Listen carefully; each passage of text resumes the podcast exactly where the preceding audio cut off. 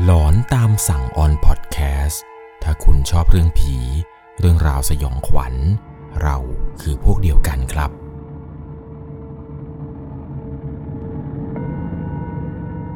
สวัสดีครับทุกๆคนครับ ขอต้อนรับเข้าสู่ช่วงหลอนตามสั่งอยู่กับผมครับ 11 LC เรื่องราวความสยองขวัญใน EP นี้นะครับ มีอยู่ 2 เหตุการณ์ที่ผมจะเล่าให้ฟัง เหตุการณ์แรกเนี่ยเป็นเหตุการณ์ที่ผู้ฟังทางบ้านท่านนี้ครับได้ไปรับฟังจากคุณแม่แล้วก็คุณป้ามา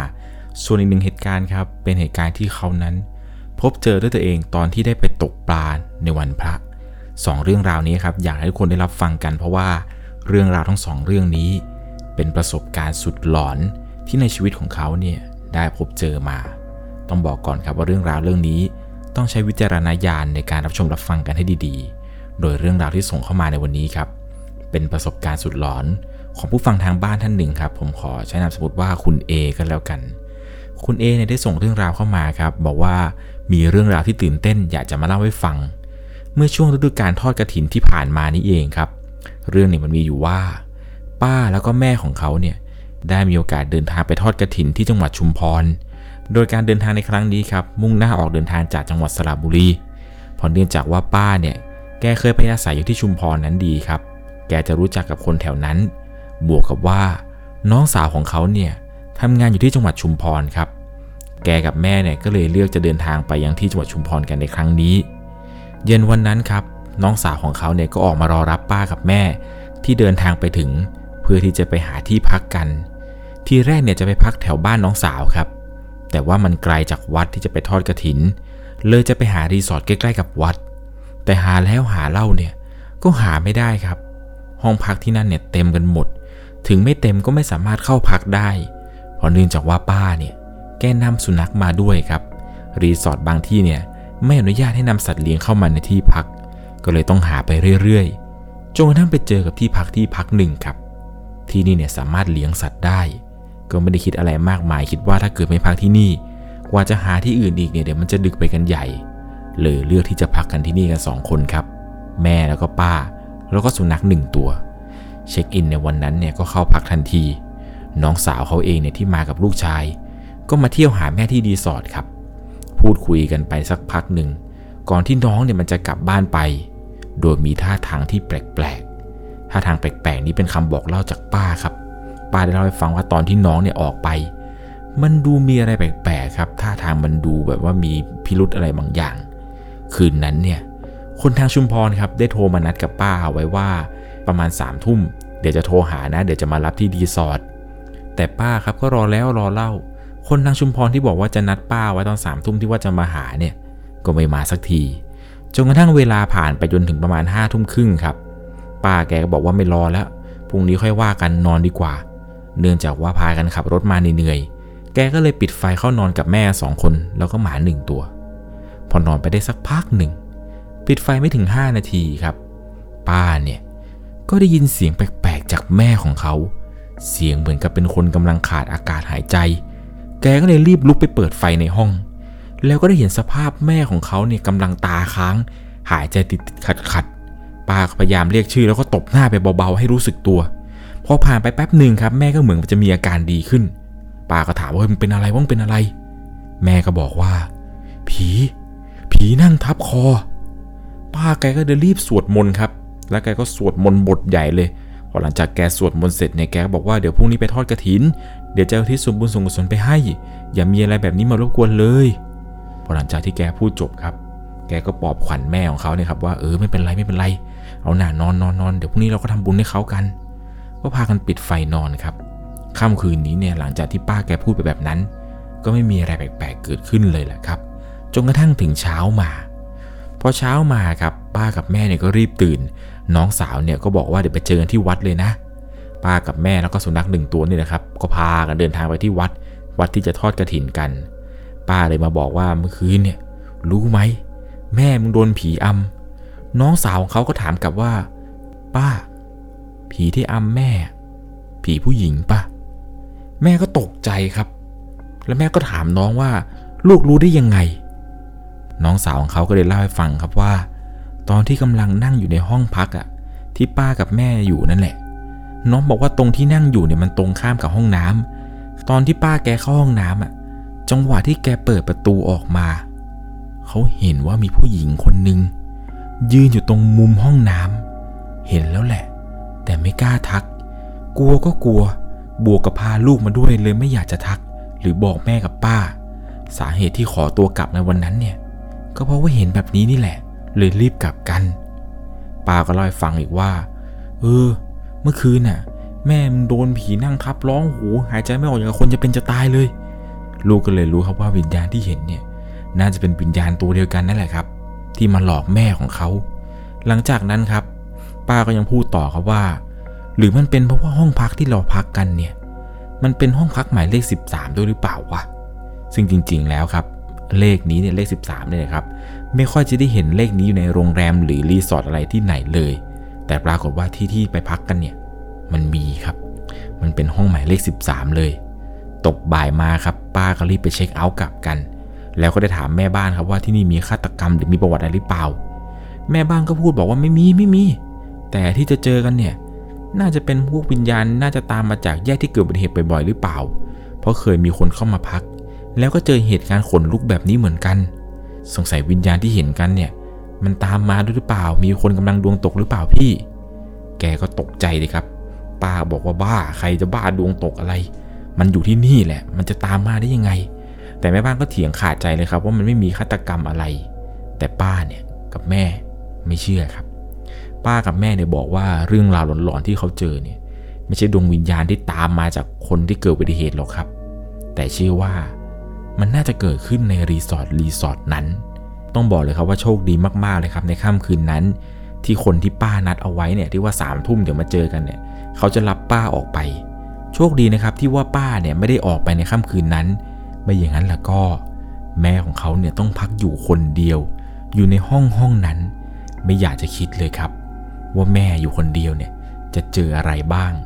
นี่ขนาดอยู่กันสองคนนะครับ ยังโดนขนาดนี้ ถ้าอยู่คนเดียวเนี่ยผมเชื่อว่า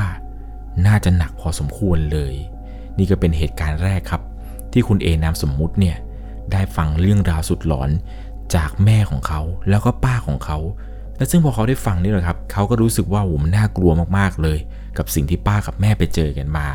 มันทำให้เขานะครับนึกย้อนไปถึงเหตุการณ์ที่ตัวเองนั้น ก็ได้พบเจอเรื่องราวแปลกๆ เช่นเดียวกันครับ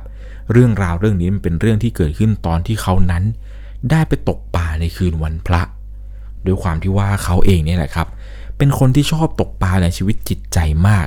แต่อย่างไรก็ตามความเชื่อส่วนบุคคลของเขาครับ เขาจะไม่ค่อยออกไปตกปลาที่ตรงกับวันพระสักเท่าไหร่ เพราะเขาเนี่ยถือคตินี้ครับ ไม่อยากจะทรมานสัตว์ไม่อยากจะฆ่าสัตว์ในวันพระ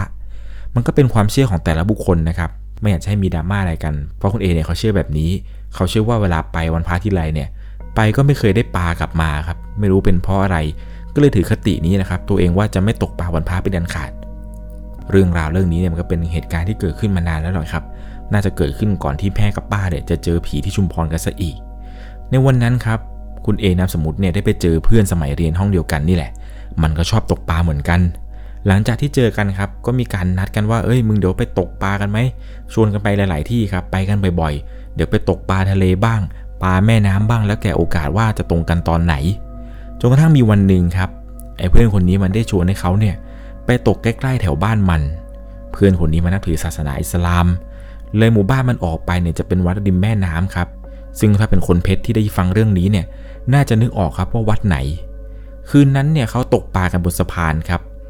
ไปกันแบบนี้เนี่ยสามคืนติดเลย คืนแรกก็ไม่มีอะไรครับ คืน 2 ก็ปกติทุกอย่างดี คืน 3 ก็ยิ่งปกติไปใหญ่เลยครับ ไม่ได้เจอ หรือเห็นผีหรือเห็นอะไรแปลกๆเลย จนกระทั่งเข้าสู่คืนที่ 4 นี่แหละครับ ซึ่งวันนั้นเนี่ยมันเป็นวันพระ เพื่อนเนี่ยโทรมาชวนตั้งแต่หัวค่ำเขาได้ปฏิเสธไปแล้วครับ บอกว่าเฮ้ยมึงวันนี้กูไปไม่ได้จริงๆว่ะมันเป็นวันพระ กูไม่อยากตกปลาวันพระเลย แต่เพื่อนมันก็โทรมาชวนครับชวนแล้วชวนอีกชวนแล้วชวนอีก ปฏิเสธไปแล้วแท้ๆมันก็บอกว่าเออออกมาเถอะ จนผ่านไปครับวันทั้งวัน ประมาณทุ่มกว่ามันก็ยังโทรมาครับบอกว่าเอ้ยมึงมาเถอะมาูมาคนเดียวไม่เหงาว่ะเขาก็เลยบอกว่าเออ งั้นก็ได้ได้ได้เดี๋ยวไป เตรียมของแป๊บหนึ่งไปซื้อน้ำเลยรอเลย เดี๋ยวไปเจอที่สะพานตอนนั้นเนี่ยก็รีบเก็บข้าวเก็บของออกไปครับ เพื่อนเนี่ยมันก็ไปซื้อน้ำรออยู่บนสะพานนั้นแล้ว ไปถึงครับก็ได้เห็นครับว่ามันเนี่ยนั่งตกปลาอยู่แล้ว กับน้องแล้วก็หลานๆนี่ประมาณ4ี่ห้าคน ไปถึงเวลาประมาณสองทุ่มเห็นจะได้ ก็ถามมันครับว่าเฮ้ยมึงได้ตัวมั่วบ้างยัง มันก็บอกว่าวันนี้เงียบมากเลยว่ะ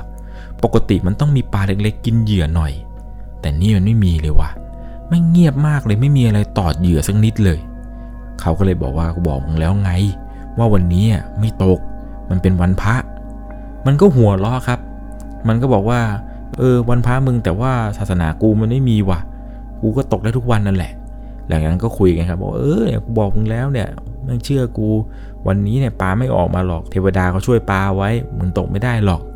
คุยนู่นคุยนี่กันไปก็หัวเราะกันไปเรื่อยครับ ใช้เวลาตกอยู่บนสะพานนี้จนเกือบเที่ยงคืน โดยที่ไม่มีปลาสักตัวเลยครับ ไม่มีปลาตัวไหนที่กินเหยื่อเลยสักตัวจริง ๆ ในระหว่างนั้นเนี่ยเขาเห็นท่าไม่ดีแล้วครับ ตกมาตั้งนานปลาที่จะตอดเหยื่อเนี่ยยังไม่มีสักตัว ก็เลยบอกว่าเอ้ยกูกลับบ้านดีกว่าวะกลับดีกว่าแม่งเสียเวลา เดี๋ยวพรุ่งนี้ค่อยว่ากันใหม่ไอ้น้องๆที่มากับมันนะครับ ก็บอกว่าเดี๋ยวเดี๋ยวพี่พี่พี่ลองฉายไฟฉายไปตรงแถวต้นยางสิเเหมือนปลามันขึ้นแถวนั้นเลยพี่ เขาก็เลยหยิบไฟฉายครับของตัวเองเนี่ย สาดไฟไปตรงนั้น แถวต้นยาง พอส่องไปครับ ก็ได้เห็นครับว่ามันเหมือนกับจะมีปลาเนี่ยขึ้นมาจริง ๆ เพื่อนก็เลยบอกว่าเฮ้ยไปไปไปไปไปย้ายไปตรงนู้นไปตรงนู้น เขาเองก็มองหน้ามันครับ แล้วก็ถามว่ามันจะดีหรอวะ ตรงนั้นมันมีอะไรมึงก็รู้อยู่ มันบอกว่าเอาหน้าเอาหน้าไหนๆก็ไหนๆแล้ว ในใจเนี่ยไม่อยากจะเข้าไปเลยครับ ถึงจะมีปลาก็เถอะ ถ้าไปกลางวันเนี่ยยังพอได้ แต่นี่เที่ยงคืนนะจะไปจริงๆหรอ ยิ่งในช่วงนี้ครับเดือนพฤศจิกาที่เขาไปตกกันเนี่ย อากาศมันเย็นๆทำให้บรรยากาศเนี่ยดูน่ากลัวขึ้นไปอีก เขาก็บอกเพื่อนครับว่าอะมึงจะไปก็ไปเอาไปก็ไป เพื่อนมันก็พูดปลอบใจครับว่าเอาหน้ามึง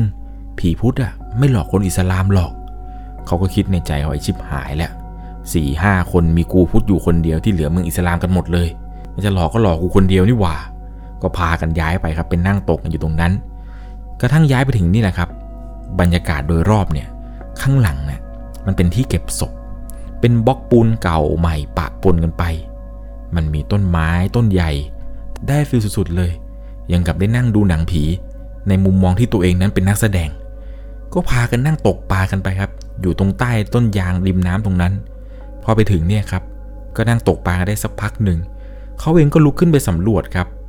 ดูโดยรอบก่อนว่า เอ๊ะแถวนี้เนี่ยมันจะมีอะไรแปลกๆหรือเปล่าวะดูเนี่ยไม่ใช่หรอกครับ เพราะว่าจะดูก่อนว่ามันมีลิงหรือเปล่า ดูทั่วแล้วว่าปลอดภัยไม่มีลิง ก็เลยวางเบ็ดไว้ต่อครับ ผ่านไปประมาณ 20 นาที มันก็ยังเงียบเหมือนเดิมโดยที่ไม่มีวี่แววว่าป่าจะกินเหยื่อ ทั้งเขาแล้วก็เพื่อนเนี่ย ก็นั่งงงกันครับว่าอะไรวะ มองจากสะพานลงมา ตรงนี้น่าจะมีปลาตอด แต่พอลงมาตกจริง มันก็เงียบเหมือนบนสะพานเลยว่ะ รู้อย่างนี้ไม่น่าย้ายมาเลย ในระหว่างนั้นเนี่ยก็นั่งรอกันต่อไปครับ ก็ไม่มีวี่แววว่าปลาจะกินเหยื่อสักที เพื่อนมันก็เลยนึกสนุกขึ้นมาครับ มันบอกว่าอย่างนี้เว้ย ต้องใช้วิธีนี้ วิธีเรียกปลา มันหยิบโทรศัพท์ขึ้นมาครับ แล้วมันก็เปิดซาวดนตรีผี เป็นแบบซาวรายการชมรมขนหัวลูกครับที่มันจะร้องแบบฮือฮือ เป็นซาวผีที่เขาเปิดในรายการนะครับ ที่เป็นดนตรีหลอนๆแล้วก็มีเสียงคนฮึมฮัมฮึมฮัมไป มันเปิดไปแล้วมันก็หัวเราะครับเขาก็ถามครับว่าเฮ้ยมึงจะเปิดทำไมวะมืดๆอย่างนี้อยู่ใกล้วัดอีกต่างหาก มันก็บอกว่าต้องได้บรรยากาศหน่อยเว้ยจะเรียกปลาขึ้นมาทั้งทีเนี่ย ต้องให้ผีช่วยเขาเองก็งงว่ามึงเล่นอะไรแบบนี้วะมันก็บอกไม่เป็นไรไม่เป็นไร ผีไม่หลอกกูหรอกกูอิสลามผมเปิดไปสักพักหนึ่งครับ มันก็หัวเราะ แล้วมันก็มีลมเนี่ยนะครับพาดผ่านไป ตอนนี้เนี่ยขนลุกสู้ไปหมดเลยครับ มันก็มีเสียงอะไรบางอย่างอยู่บนต้นยางครับ เป็นเสียงดังกึกกึกกึกกึกกึกกึกเหมือนมีคนไปเขย่ากิ่งด้านบนของต้นยางนะครับ ดังกึกกึกกึกกึกกึกคิดในใจตอนนั้นเนี่ยสงสัยจะเป็นลิง ก็เลยสายไฟฉายครับ ส่องขึ้นไปตามที่มาของเสียง พอมองขึ้นไปเท่านั้นแหละครับ ลิงสักตัวก็ไม่มี เงาลิงสักตัวก็ไม่เจอ เสียงนี้มันก็เงียบลงไป แล้วมันก็มีเสียงใบไม้ครับ กระทบกันอีกครั้งหนึ่งเกิดขึ้น อยู่บนหัวเขานี้เลยครับ ครั้งนี้เนี่ยเขาเดินออกมาจากจุดจุดนั้นแล้วถอยออกมาครับ เพื่อที่จะดูว่าไอ้เสียงนี้เนี่ยมันเป็นเสียงของอะไร แต่รอบนี้ครับ มันไม่เหมือนกับรอบก่อน เพราะว่ารอบนี้ครับ เหมือนกับจะมีเสียงอะไรบางอย่างเนี่ยล่วงหล่นมาจากยอดไม้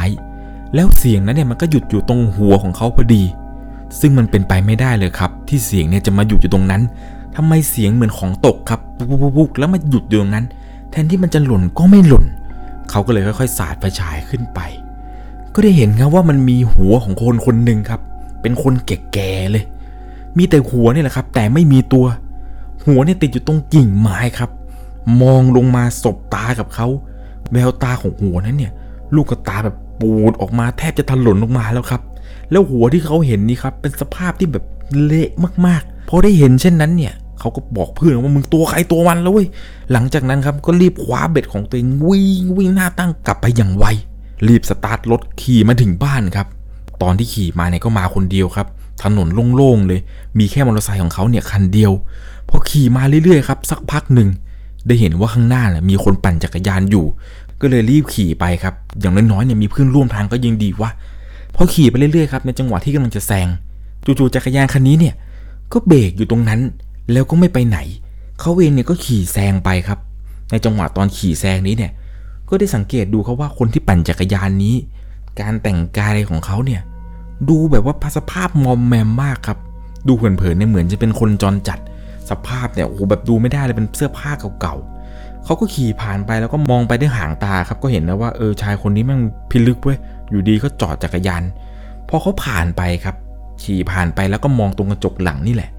พอมองกระจกหลังเท่านั้นแหละครับ ได้เห็นครับว่าคนที่ปั่นจักรยานเมื่อกี้เนี่ยที่จอดอยู่ หายไปแล้วครับ หายไปไหนก็ไม่รู้ด้วย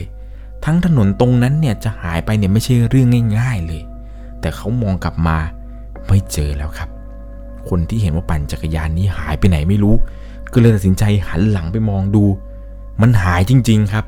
คนที่ปั่นจักรยานอยู่มันหายไปจริงๆพอเห็นเช่นนั้นก็ตกใจอีกรอบนึงครับ ไหนจะเรื่องที่เขานั้นเนี่ยไปเห็นหัวใครไม่รู้ที่กลิ้งลงมาจากต้นไม้รวมไปถึงชายที่ปั่นจักรยานที่หายไปอีก กลับมาถึงบ้านเนี่ยนอนเป็นไข้อยู่ 3 วันเลยครับ แล้วมันก็เป็นแค่เขาคนเดียวครับ ที่เห็นอะไรแบบนี้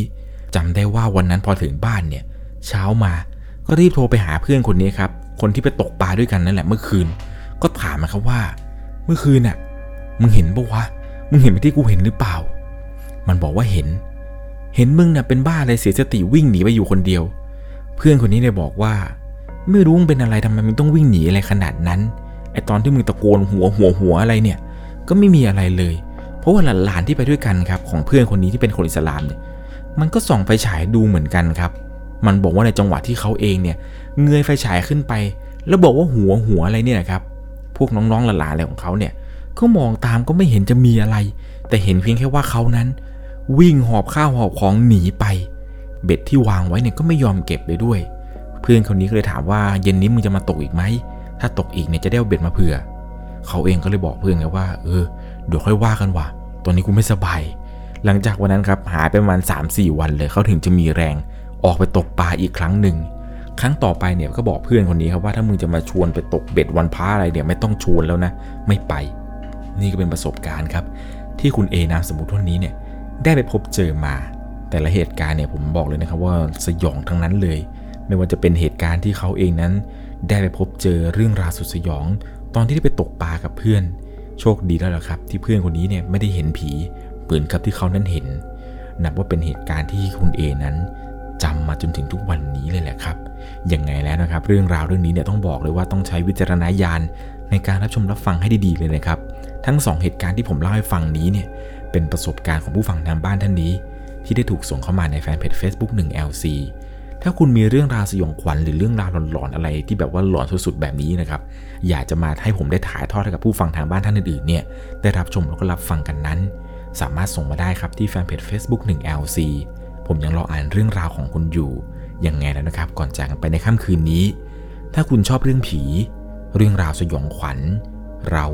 คือพวกเดียวกันครับ ใครที่ชอบตกปลาในตอนกลางคืน ลองฟังเรื่องราวนี้ไว้นะครับ หวังว่า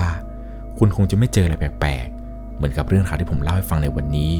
สวัสดีครับ สามารถรับชมเรื่องราวหลอนๆเพิ่มเติม ได้ที่ YouTube c h anel 1 LC ยังมีเรื่องราวหลอนๆที่เกิดขึ้นในบ้านเรา รอให้คุณนั้นได้รับชมอยู่นะครับ